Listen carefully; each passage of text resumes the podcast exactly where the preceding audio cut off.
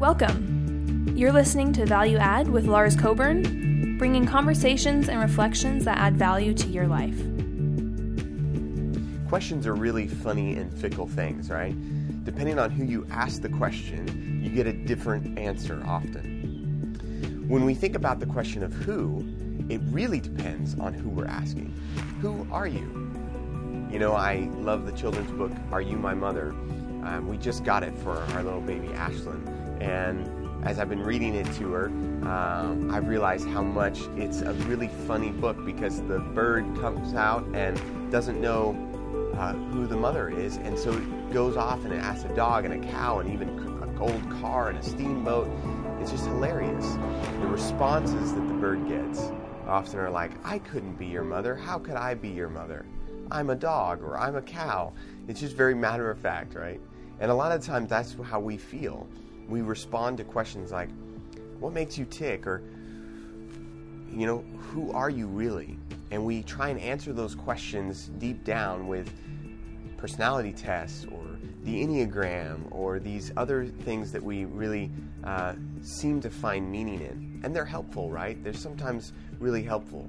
As you think about personality tests, Myers Briggs, or some of these others, um, like I mentioned, the Enneagram, they've really given language to things that I didn't know about myself.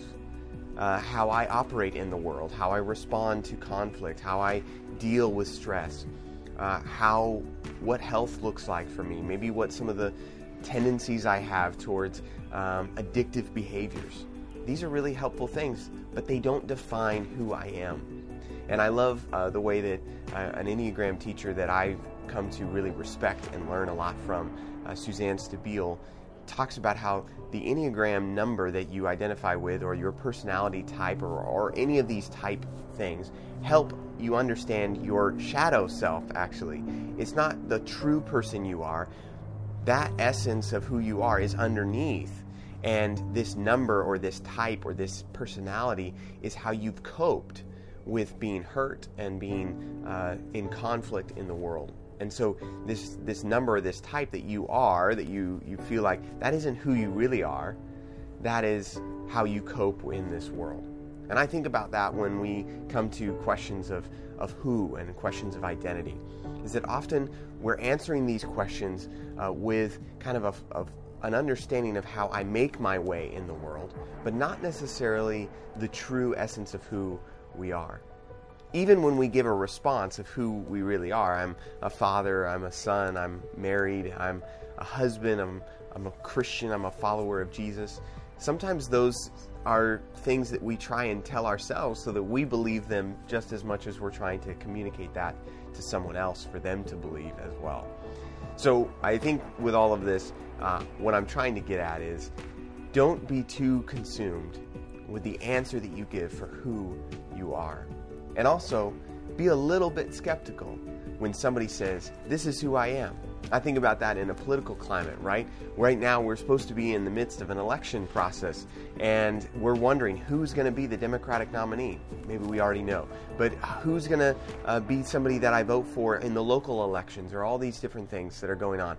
I just got introduced to the Glendale City Council, and I'm kind of excited to continue being aware of what's going on in my city more so than I've ever been before. But it's really difficult for me to just read a name or to read even a platform or read even some slogans and what they stand for and really know who it is that I'm voting for. And Jesus actually identifies in some of this language if you uh, see his question about who do the people say that I am, he asked this to his disciples in both Matthew and Luke's gospel, and the disciples respond Some think you're John the Baptist risen from the dead, some think you're a prophet like Elijah or Isaiah or one of these other prophets or Jeremiah. And Jesus says, What, what about you? Who do you say that I am? Peter gives the good confession that you are the Christ, the Son of the living God, or the Messiah.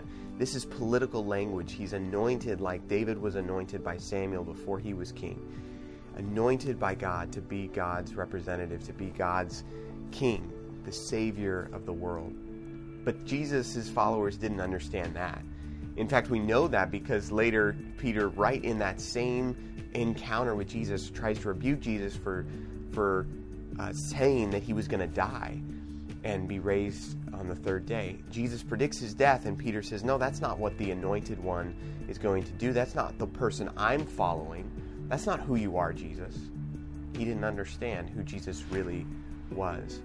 And I think that's the same for us. We often think we've got it nailed. We think we know who we are. We think we know our identity. We don't. And so we come to the passage in John 21. And I just think it's amazing that it ends this way. After asking, Do you love me three times? And having the responses, Lord, you know everything. You know that I love you. Jesus says, Feed my sheep. And then he gives the prediction of Peter's death and how he's going to die.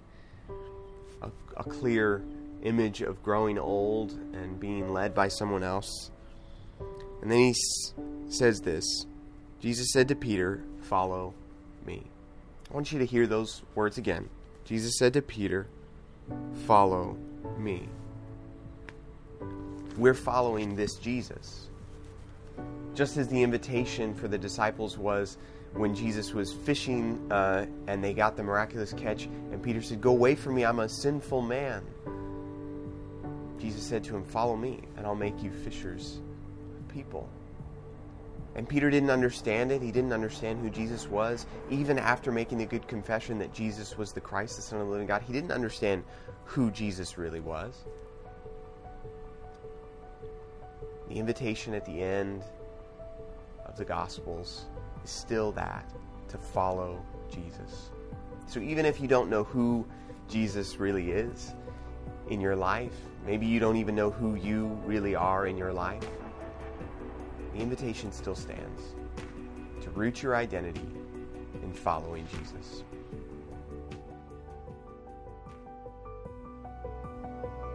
Thanks for tuning in to Value Add. For more great conversations and insights, visit valueaddconversations.com.